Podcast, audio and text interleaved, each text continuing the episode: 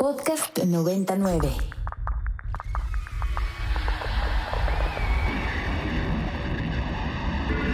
Radio Mórbido.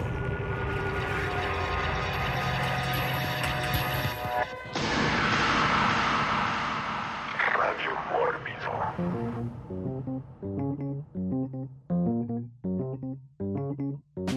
Desde tiempos remotos, la humanidad se ha preocupado por la existencia de criaturas monstruosas. Así, desde las épocas más antiguas, el ser humano ha desarrollado mitos y leyendas sobre supuestos monstruos que habitan lugares desconocidos. Desde los dragones hasta el kraken, estas criaturas han ocupado nuestro imaginario enriqueciendo nuestro bagaje cultural. Nuestras preocupaciones sobre criaturas monstruosas han cambiado a lo largo de la historia. Estas criaturas siempre han formado parte de nuestra idiosincrasia.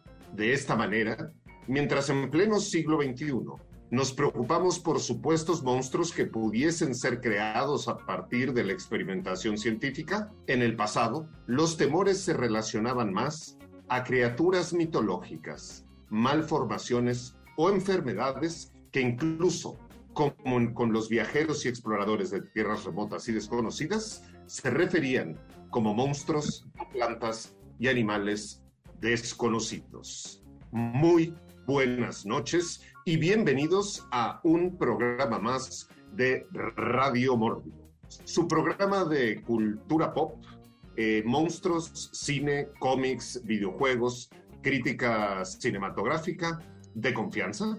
Y como usted ya pudo adelantar, el programa de hoy está dedicado a esas criaturas que tanto queremos, que son los monstruos. Y diciendo esto, y como horror a quien horror merece, empezaremos presentando a los monstruos que esta noche nos acompañan en el programa. Primero que nada, mi hijo monstruoso, esa aberración y ese aborto del infierno que existe en esta oficina, Enrico Wood. Muy, muy buenas y monstruosas noches. Y gracias aquí presentándome como el aborto y el engendro que soy de esta oficina. Yeah. Y el monstruo de la crítica cinematográfica en México, Eric Ortiz. Hola Pablo Enrico, no, pues como siempre muy contento de estar por acá, va a estar muy bueno el tema, muchas cosas seguramente por revisar. Y ese monstruo de la oscuridad, que nunca se deja ver por completo y vive siempre en las sombras y acompañado de otras criaturas. Y si usted de pronto se lo encuentra en una sala de cine, tendrá seguro los ojos rojos y el ceño fruncido de ver tantas y tantas películas diarias. El monstruo de la oscuridad, Rafa, Rafa Paz. Buenas noches a todos, chicos. Igual y sí ya me hace falta una soleada. de vez en cuando no cae mal. Yeah. Pues muy bien, y una bienvenida y un agradecimiento a todos esos monstritos y monstritas este, que nos acompañan siempre en vivo en este eh, programa. Durango, Bianca, Alfredo Lira, el capitán del mórbido Zombie Club, eh, Marga, que está acostumbradísima a los monstruos desde que yo era niño, Raje Sabo, eh, Carolina, Carlo, Cristian y Aldrin, bienvenidos todos una vez más.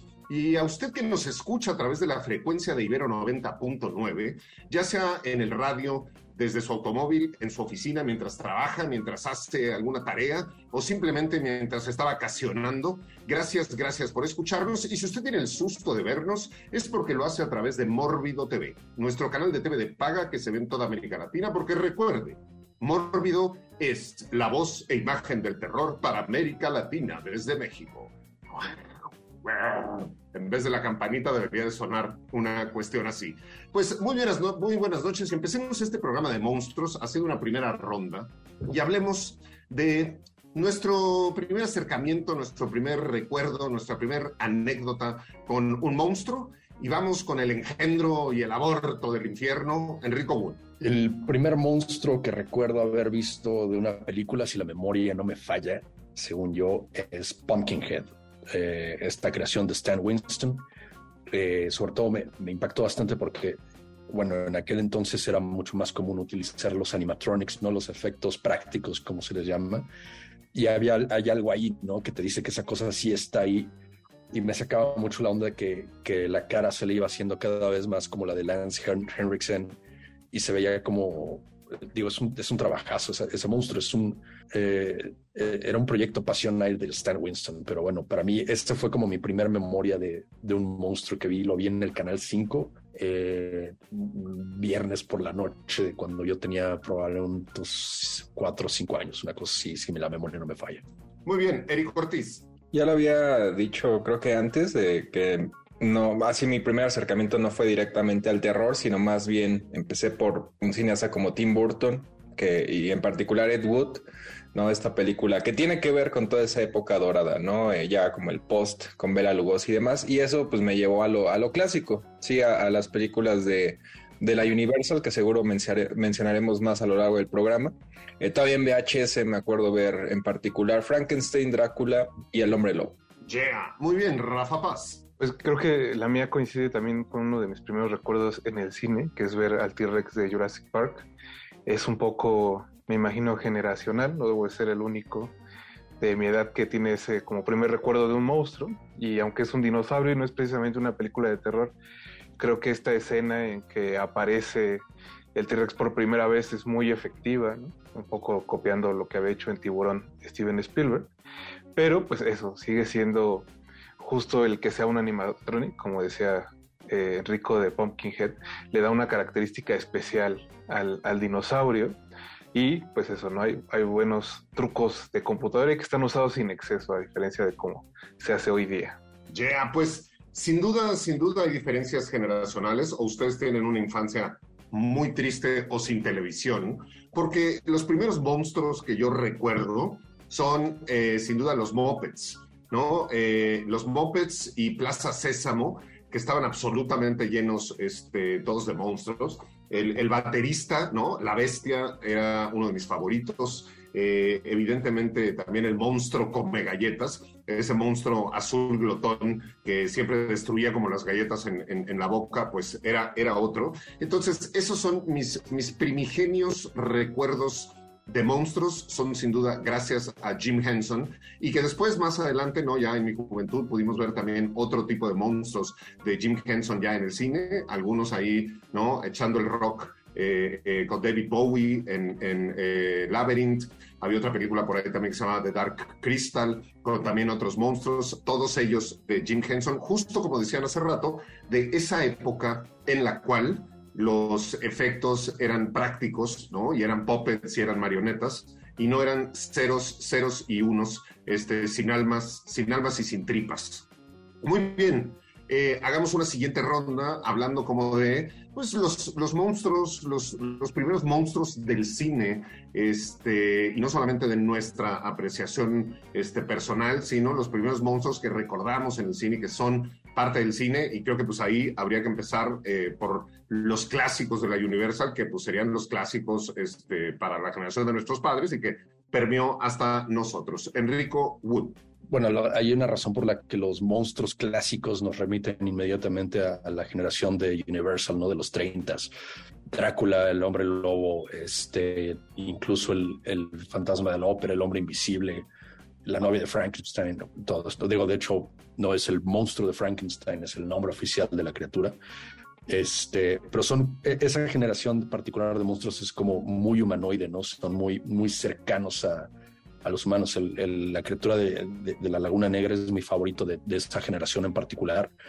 Este, sobre todo en la película me late que es, es, es, muy real este asunto de que los, los gabachos llegan a molestarlo a él en su hábitat natural y el brother, pues ese güey vivía ahí en, completa calma y se le van, se le meten y todavía le disparan, ¿no? Es como muy, muy gabacha la película en ese sentido.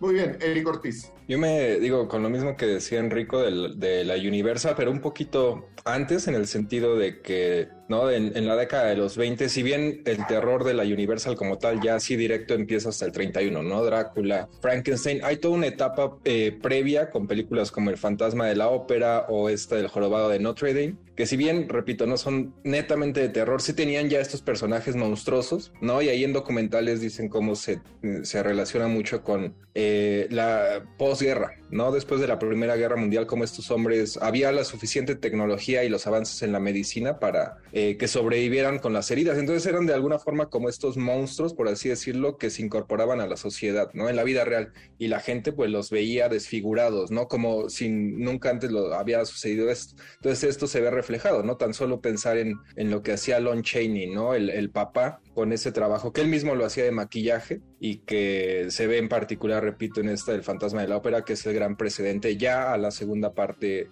ya con el Lemley Jr., ¿no? Que es el hijo de este tipo, que ese sí ya le gustaba deliberadamente el terror. Ya, yeah. Rafa Paz. Pues creo que también eh, vale recordar un par de monstruos anteriores a esta etapa pues norteamericana que, que, menciona Eric. Los dos son de 1920. Uno es El Golem, de esta leyenda judía que se adapta en el cine alemán y que es sobre, bueno, un, un rabino que mediante una, no fórmula, eh, digamos que es como un hechizo, lo consigue crear un monstruo para defender al pueblo judío. Hay una versión de 1920 que si no me equivoco está perdida y un par de años después se volvió a hacer. Y bueno, el otro, que es el, el más famoso pues de los dos, es eh, el César, el malo del gabinete del doctor Caligari, que es el pues no es precisamente un monstruo, es un asesino, es un hombre que no puede dormir, que está siempre sonámbulo, y que es controlado por un doctor ahí que lo hace asesinar gente en el pueblito donde sucede la película. Eh, si leen los libros de historia del cine, lo nombran junto a Chaplin y a su personaje del vagabundo, que en cierto,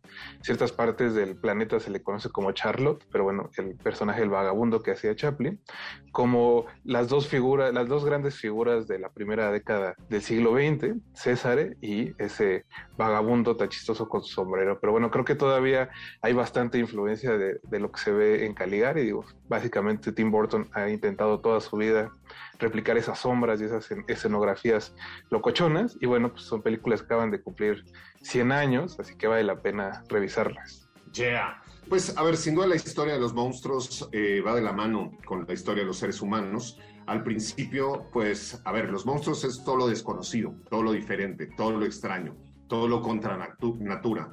Entonces, al principio, pues evidentemente ciertos animales, ciertas plantas, ciertos fenómenos, ciertas cuestiones eran identificadas con lo monstruoso.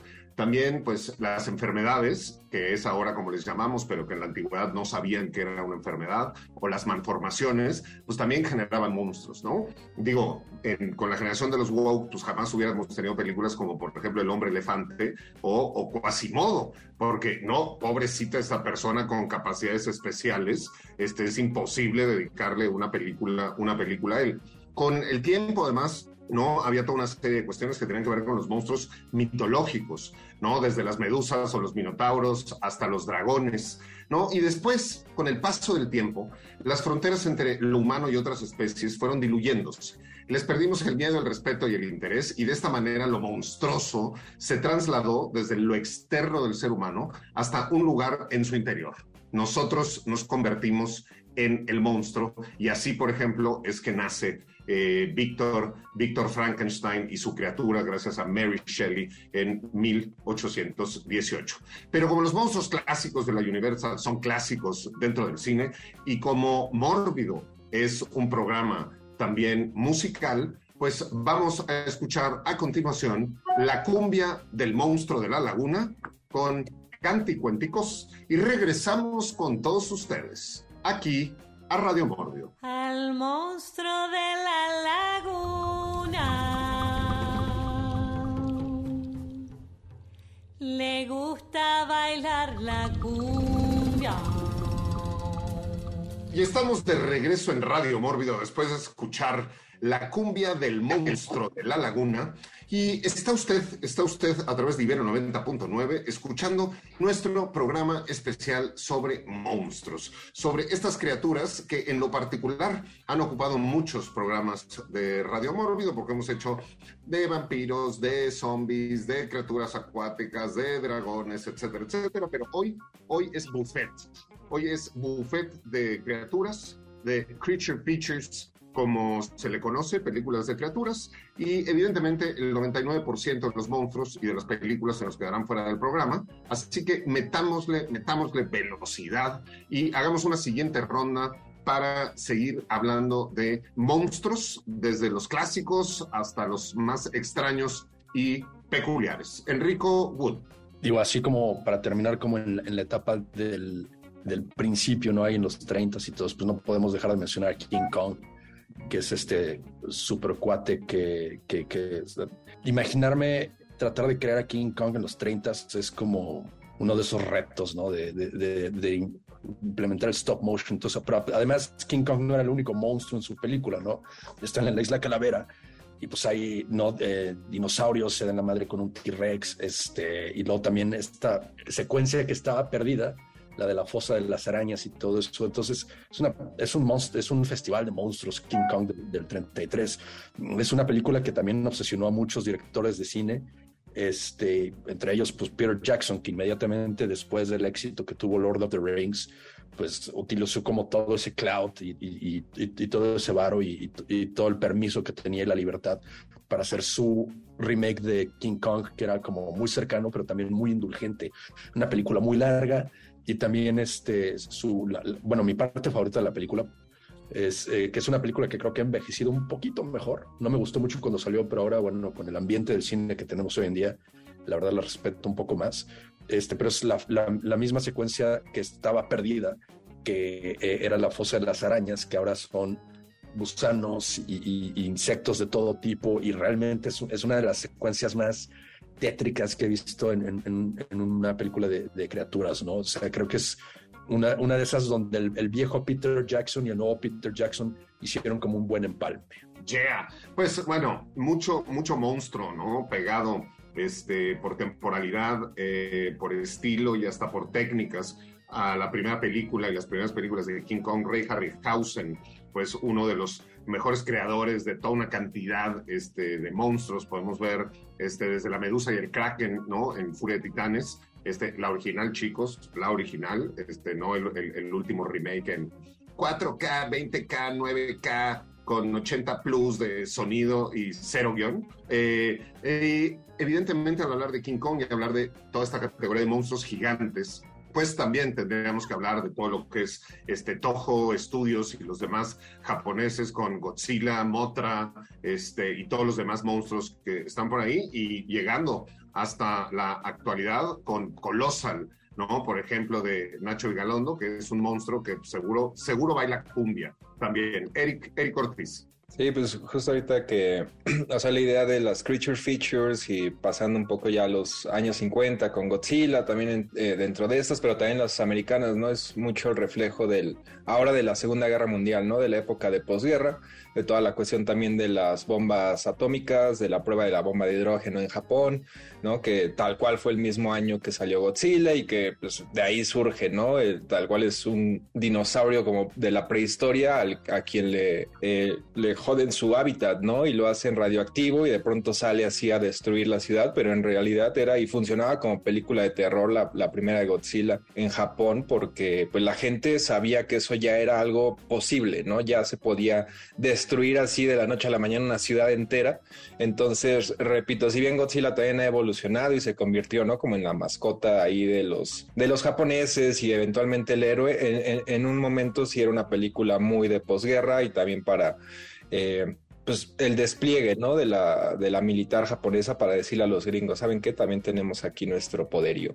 Y sin duda para todos los que tienen por ahí todavía, este, y lo sienten como una controversia y una duda de que el cine de género es terapéutico y que el cine de género también toma elementos eh, eh, de crítica social, pues ahí tenemos la terapia con Godzilla y, y, los japoneses para que les fuera más, más blanda la idea de la destrucción de, de sus ciudades. Rafa, Rafa Paz. Ya que menciona Eric a los años 50 y a la Universal, quería recordar eh, mi monstruo favorito de esos clásicos de Universal, que es El monstruo de la Laguna Negra, una película de 1954 que dirige Jack Arnold y que bueno cuenta la historia de unos paleontólogos que deciden ir al Amazonas a buscar al eslabón perdido y terminan encontrándose ¿no? precisamente con el monstruo de la Laguna Negra, que al ver a la muchacha de la expedición pues se enamora y decide raptarla, imagino con, eh, con fines de procreación. Lo bueno es que el héroe de la película eh, pues la salva en último minuto y no pasa nada que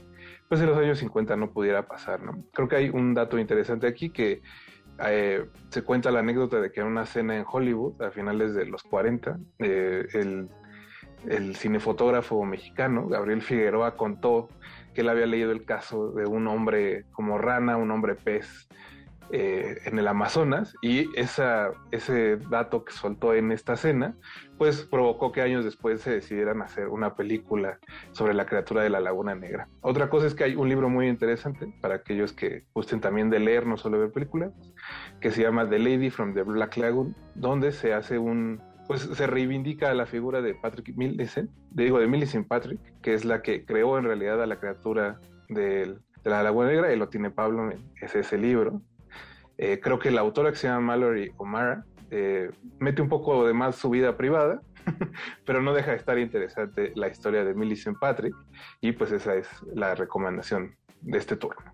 Yeah, pues eh, a ver, hashtag MeToo eh, para King Kong, hashtag MeToo para la criatura de la laguna, que se andan queriendo dar este, a la rubia, ¿ven? Ahorita los wokes prohibirían también eh, esas películas, pero pues también a la rubia le gustaba King Kong, a la otra rubia le gustaba la criatura de la laguna, y si usted no me cree, puede ver todas las rubias que antes se iban a Acapulco y acababan con el lanchero, o este, Suiza en, en verano, donde usted puede ver como los tropicales los escorts tropicales hacen, hacen de las suyas. Ya que estamos hablando de todo tipo de monstruos, de todo tipo de criaturas, de todo tipo de situaciones híbridas, y como somos un programa musical, estamos muy contentos de hablar de los monstruos. Vamos ahora a escuchar a Luis Vivi Hernández con la canción ¿Qué monstruos son? Y regresamos con todos ustedes, aquí, a Radio Mórbido.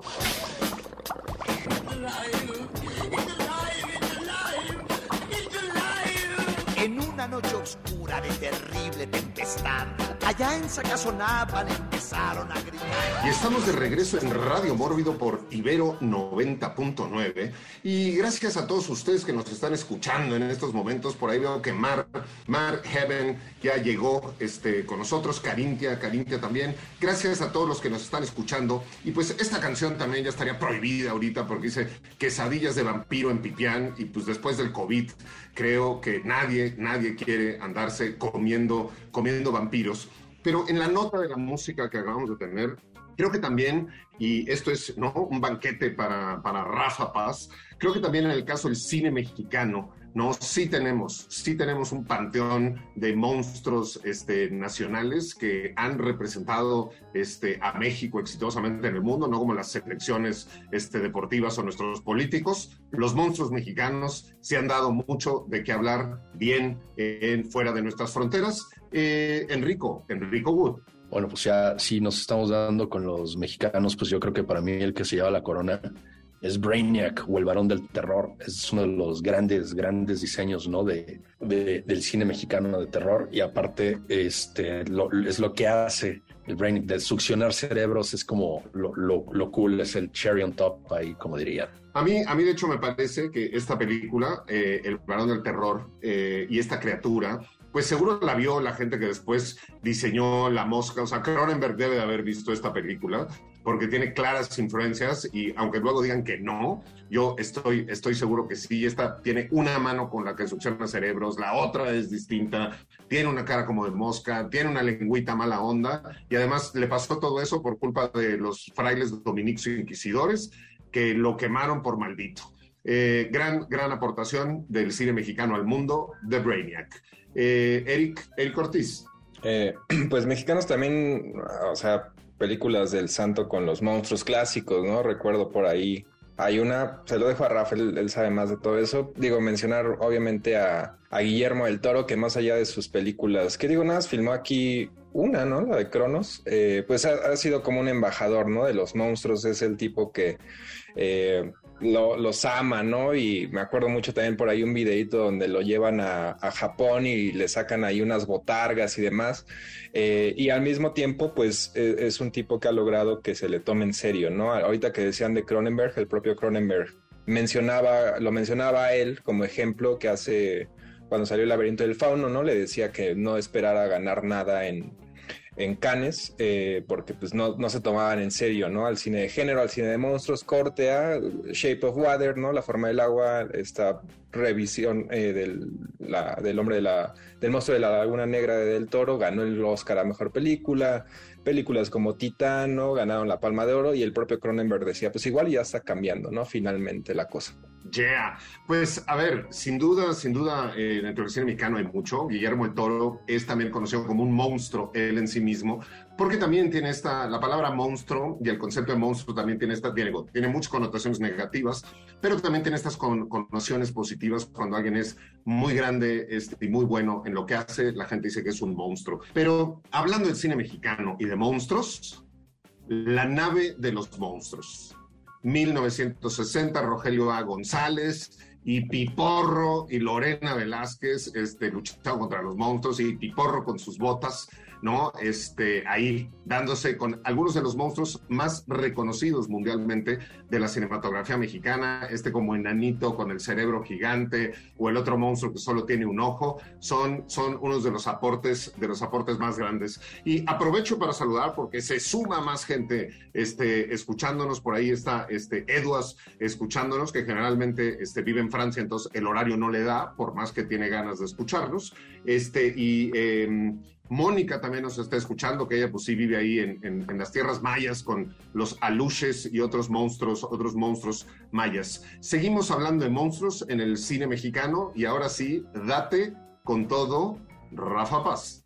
Ahora que he estado leyendo cosas de Nob, esta nueva película de Jordan Peele, sospecho que Jordan alcanzó a ver la nave de los monstruos porque tiene toda la vibra de que por ahí este, ¿cómo se llama el actor de, de Jordan Peele, Daniel Kaluuya, trae un aire ahí como de piporro, esperemos que trascienda fronteras el señor piporro. Eh, esta película que mencionaba Eric del Santo y Blue Demon contra los monstruos, pues la dirige Gilberto Martínez Solares, es del 69, y pues creo que es una fecha significativa porque pues las películas del santo ya para ese entonces ya eran muy de fórmula, ya sabían a qué iba la gente, ¿no? A qué, es lo que le gustaban. El, el, santo también era un poco conservador en sus decisiones, cosa que su hijo ha conservado hasta nuestros días.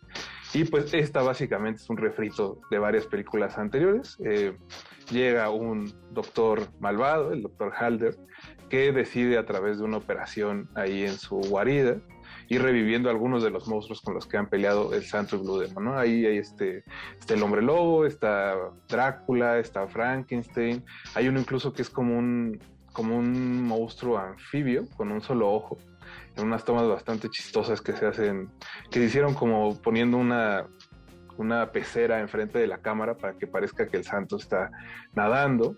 Y pues, aunque es bastante repetitiva, creo que todavía está chistosona, ¿no? ya del lado más cutre del santo, y pues eso ahí, bueno, es un hombre que peleó contra todos los hombres, digo, contra todos los monstruos posibles y que se les ocurran. y pues este debe ser como de los ejemplos más, pues más divertidos. Yeah. Pues digo, evidentemente no solo el santo peleó contra todos los monstruos este, habidos y por haber, también Chabelo y Pepito, este, y un saludo a Chabelo que le va a sobrevivir este, a la humanidad entera y al calentamiento global. Chabelo y Pepito también tienen sus películas contra los monstruos y Caperucita y Pulgarcito también, los dos juntos, este, se dejaron ir contra, todos los monstruos. Si estamos hablando también del panteón de, monstruos clásicos y, su reflejo en el cine nacional, tendríamos que hablar de La momia azteca, ¿no? Una película 1957 este, de Rafael Portillo, este, que tuvo sus secuelas, tenemos ahí una momia azteca contra el robot y tenemos toda otra serie de cosas, pero también dentro del mundo de las momias, nosotros, nosotros tenemos a nuestra momia azteca, Y podríamos incluso mencionar este, a una cabeza, ¿no? A Chano Urueta con la cabeza viviente de 1963, ¿no? Evidentemente escrita por el maravilloso Pichirilo, por Federico Curiel. Entonces, nos defendemos bastante bien con los monstruos en el cine mexicano y en la estación del metro La Raza, también si usted se da una vuelta, pues podría encontrar monstruos vivientes que no puede encontrar en ninguna otra latitud del planeta. Diciendo esto, y como somos también un programa musical, vamos a escuchar a Nina Simón con la canción A Monster y regresamos con todos ustedes aquí a Radio Mórbido.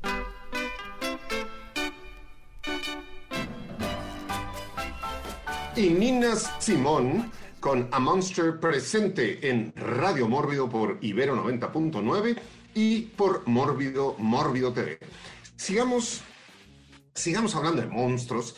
Y creo que, digo, el, cine mexicano y las latitudes eh, en, las cuales vivimos todavía, todavía nos da este, para, cosas, para cosas de qué hablar, porque, digo, hay un monstruo clásico este, que aparece en, muchos países, sobre todo en, eh, el continente americano, que es eh, Bigfoot, el Yeti, eh, y como usted quiera llamarle, ¿no? Este, evidentemente los, los gringos se lo apropian todo, eso no es una, una novedad, y entonces ellos dicen que es un monstruo gringo, pero entre el Iztaccíhuatl y el Popocatépetl, Jaime Salvador como director en 1963, nos entregó una película que se llamó El monstruo de los volcanes. Una vez más, Federico eh, Curiel este, como guionista y Joaquín Cordero y Ana Berta Lepe y Andrés Soler luchando ahí contra esta criatura de peluche completamente, el monstruo de los volcanes, para que vean que nosotros ahí entre el guerrero y la mujer dormida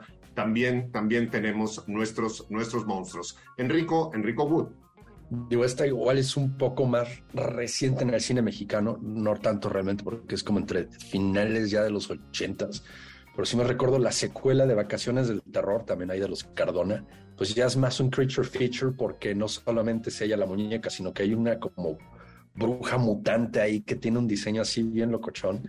Creo que esta tiene como cola de reptil, según yo, como lo, recuerdo igual y este, Eric y, Rafa se acuerdan más, pero sí hay eh, esta bruja que atormenta ahí al, Pedrito Fernández. Me acuerdo que, que, me sacaba de onda porque no era algo que, era parte de la primera parte, ¿no? En la secuela, eh, es, es, este es como este antagonista extra, además de la muñeca, o, o creo que era como parte de la muñeca, no recuerdo. Lo que sí recuerdo también es esa maqueta cuando el agua sale del techo y, e inunda la habitación, que es, un efecto así que ni Christopher Nolan se lo hubiera ocurrido en Inception, pero sí, ese, ese diseño en particular de esa bruja, y le dicen bruja porque me acuerdo que en los créditos finales le ponen como la bruja o algo así, ¿no?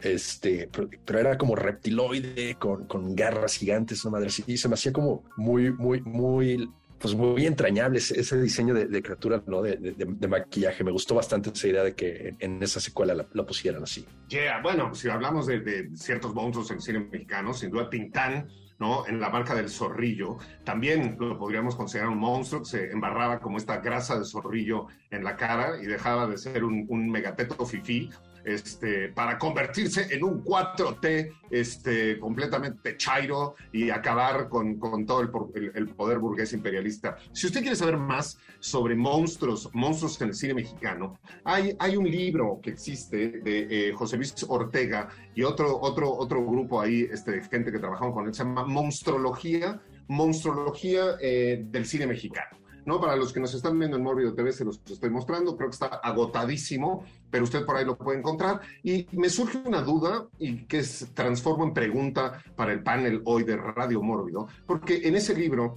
hay una serie de monstruos que yo no necesariamente considero monstruos, como la Llorona. La Llorona para ustedes, ¿es monstruo o no es monstruo? Enrico Wood. No, para mí es, es una división distinta un fantasma y un espectro que, que, un, que un monstruo. O sea, son como, ¿cómo explicarlo? Para mí un monstruo tiene que ser tangible, tiene que ser de, carne, ¿no? Y, un chorro de huesos, lo que sea. Igual y puede ser un poco humanoide, pero no, no, para mí no, un fantasma no es lo mismo que un monstruo. Muy bien, Eric Ortiz, ¿la Llorona es un monstruo? Yo también pienso como un poco como, como Enrico, de que pues es más, no solo un fantasma y todo, sino parte de una tradición, ¿no? De una leyenda. Muy bien, Rafa Paz, ¿la Llorona es un monstruo? Yo creo que la única circunstancia en que La Llorona es un monstruo es en esta película horrible que hicieron en Estados Unidos, de La Llorona, y solo porque esa película es tan horrible que te provoca pesadillas como cualquier otro monstruo. Yeah. Pues yo estoy de acuerdo. A mí, este, La Llorona no me parece que es un monstruo, me parece que entra en el subgénero de fantasmas, ¿no? Pueden ser, puede ser espectro, incluso puede entrar en el asunto de las maldiciones. Todavía está rayando una cuestión de paranormal, este, pero como monstruo, monstruo, no la veo. Ahora, otra pregunta para ti, Rafa. Este, ¿Los robots los consideras monstruos? Depende de qué tenga adentro el robot. O sea, por ejemplo, el, el de la momia azteca contra el robot humano trae un humano adentro que fue modificado para poder hacer el robot. Entonces creo que en ese caso sí. Si solo fue, o sea, si fue creado desde cero, entonces yo diría que no. Muy bien. Enrico Wood, ¿los robots son monstruos? No todos. Me parece que, por ejemplo, los de Virus, de esta película del 99, sí califican como monstruos. Chapi no. Muy bien. Eh, Eric Ortiz, ¿los robots son monstruos? No, para, para mí sí no. O sea, ya platicábamos en ese programa igual y se pueden modificar respecto a su contexto en el que como mismo Chapi en su momento, ¿no? Que entendemos que lo educan bien o mal, pero no, no, para mí no. Ok, muy bien. Pues estamos, estamos hablando de monstruos, hemos hablado de varios, de varios tipos, de los monstruos en, el cine mexicano, pero también podríamos hablar de monstruos que están hechos de distintas sustancias o de distintos elementos. Ahorita Enrico decía que para él un monstruo es algo corpóreo, algo que tiene un cuerpo, algo que es eh, humanoide. Pero entonces, The Blob, la mancha voraz, Enrico Wood, ¿es un monstruo? Sí, es un monstruo, o sea, es orgánico, ¿no? Tal vez no, no sea carne y, y hueso, pero es, es, es, una cosa orgánica, ¿no? Que consume, come. De hecho, eso, de, ese es el punto de, del blob, ¿no? Que, que, consume todo lo que toca y, y, se va haciendo cada vez más grande, ¿no? Es una cosa viva y tangible. Ok, la mancha voraz es un ejemplo de un monstruo que no es humanoide, pero es eh, corpóreo y creo que hay otro, algunos otros tipos de monstruos este, como esos. Eric, Eric Ortiz. Pues digo, eh, en aquella época tendríamos que mencionar a Roger Corman, ¿no? Que también tiene ahí una lista importante en contribuciones de los monstruos, que es precisamente antes de, Tiburón, ¿no? Que lo hemos mencionado, de cómo Spielberg llegó a revolucionar toda esta cuestión de las creature features, pero Roger Corman, digo, ahí los monstruos cangrejos, que también por ahí hay un libro eh, al respecto, y era tal, tal, cual como estas creature features que sin ser tan profundas, eh, sí eran muy populares en su momento, ¿no? Entonces a mí The Blob y todas esas películas se me hacen, eh, van muy de la mano, ¿no? Y que Roger Corman a lo largo de, de, de, su, de su, muy larga trayectoria eh, sigue, sigue haciendo cosas, ¿no? Ligadas a las creature features, ahora con cosas ahí más para sci-fi, cosas ahí ahora sí lo más bajo de lo más bajo, pero curiosidades, ¿no? Como las pirañacondas y todos estos monstruos que, que también entran en, en, lo que estamos hablando. Bueno, pirañaconda suena increíble, pero ¿qué tal Sharktopus? ¿No? Mitad tiburón, mitad pulpo. Increíble. Rafa, Rafa Paz. Pues creo que Blob sí sería un monstruo porque pues, nosotros tenemos nuestro propio Blob, ¿no? la, la piedra esta volcánica de la Cámara del Terror que descubre Boris Karloff y que después digo, crea una, un cuarto para sacarle el susto a mujeres guapas y jóvenes, ¿no? Entre por ahí está Isela Vega, si no me equivoco, y Julisa también. Entonces yo, por supuesto que lo consideraría, solo por eso, porque si dejamos fuera de Blob, pues también tendríamos que dejar fuera a la Cámara del Terror y creo que, que vale la pena incluirlo. No, La Cámara del Terror, una gran, gran película, este, evidentemente con estas, estas, estas mujeres, Julissa en un papel muy joven, y Cela Vega este, en, en el pináculo de pronto su carrera, y es muy simpático porque tiene, tiene como dos directores, tiene Jack Hill, que es el que hizo todas las escenas en Estados Unidos, y está Juan Ibáñez, que es el que hizo todas las escenas en México, una película de 1971 y que nos habla pues justamente de esta piedra, ¿no? Que se alimenta de hormonas y feromonas humanas y si son de chicas guapas, hashtag MeTooPiedra, stop, este, mucho, mucho mejor. Y ya que hablamos de esto, a ver, nos abre la puerta para hablar de monstruos de distintas, de distintas sustancias o de distintos elementos. Aquí una piedra, la estamos considerando un monstruo, pero Enrico, tú que eres el experto en esto para no rayarte tu cuaderno, el guapo Ben ¿Es un monstruo? Sí, es un monstruo, pero es, es un monstruo no consciente y es de los buenos. O sea, el, el, punto de la tragedia y del pobre Ben Grimm es que pues es el, era el guapo Ben, pero pues es, es feo, ya es, un, es, una mole de piedra, ¿no? Eh, entonces, el guapo Ben, que estamos hablando de este, este hombre de piedra eh, que sale en los Cuatro Fantásticos, lo podemos considerar un monstruo. Muy bien, estamos hablando de monstruos de piedra, entonces eh, Medusa, eh, gracias a Medusa eh, que tenía este poder de hacer eh, a, las personas que la veían directamente a la cara piedras, pero hay otros que también con el sol se convertían en piedras, ¿no? Que son, se supone que los trolls, si les llegaba el sol, se convertían en piedra. ¿Algún otro monstruo de piedra que recuerden? Rafa Paz. Pues quizás solo el de la noche, ahorita así de bote pronto, creo que solo el de la noche de la bestia, que también es una película mexicana, es del 88 si no me equivoco, y es un meteorito que cae del espacio y le irrumpe el viaje de casa de fin de semana a cinco amigos, entre esos cinco amigos está Sergio Goyri, está Jorge Reynoso, está Hugo Stiglitz y otros dos eh, actores que no recuerdo, que van eh, a una cabaña un fin de semana y ven a lo lejos que explota algo y asumen que es una explosión nuclear y resulta que no, que es un meteorito y que los científicos que lo están cuidando fueron atacados por él mismo. Entre esos científicos está Lina Santos, quizá en su papel este, menos creíble en toda su carrera y que eh, es rescatada por estos señores que están de casa, muy en la vena de Deliverance, diría yo, van como en ese tono. Y la película ahí aprovecha para hacer justo un homenaje a Deliverance, en que uno de los actores empieza a tocar una canción mientras están echando unas quesadillas ahí en la marquesa y llega un niño y lo imita con la guitarra, como en esa escena de los banjos. Y pues también hay unas cosas ahí como de, de de Carpenter.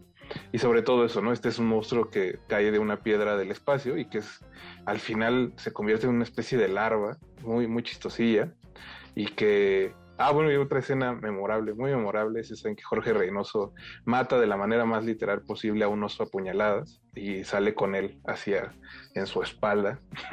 Entonces creo que es el, el único eh, mexicano que recuerdo que es también de una piedra. Bueno, pues después de escuchar cómo mataron el oso a puñaladas, este, yo recuerdo a dos más, este, uno que Raja Estado por ahí nos menciona, que es en The Never Ending Story, también hay ahí como un personaje, un monstruo de piedra, pero eh, también en Lord of the Rings, ahora que se va a volver a poner, ¿no? Medio, medio en la conversación de todos por el estreno que viene en Amazon Prime de la serie, además dirigida eh, eh, por J. Bayona. En Lord of the Rings, según recuerdo, también hay en una montaña, se están peleando, como que las montañas se transforman medio en monstruos y se están, se están, este, ahora sí que están matando al oso a puñaladas entre los dos, mientras el hobbit y sus amiguitos están ahí sufriendo, sufriendo eh, de no caer el precipicio. Está usted escuchando Radio Mórbido por Ibero 90.9. Estamos hablando de monstruos y ahorita específicamente de monstruos de piedra. Y nos vamos a ir, ya que aprovechamos la primera mitad del programa, nos vamos a ir a nuestro segmento musical con esta idea, ¿no? De los monstruos y los monstruos de piedra. Y en esa sección tan querida de usted solo lo escucha una sola vez en Ibero 90.9 y solo por Radio Mórbido, los dejo con Amanda Miguel y la canción Monstruo de Piedra y regresamos con todos ustedes aquí a Radio Mórbido. Y el martes, el segundo día, Dios creó a los monstruos. Radio Mórbido. Para más contenidos como este, descarga nuestra aplicación disponible para Android y iOS o visita ibero909.fm.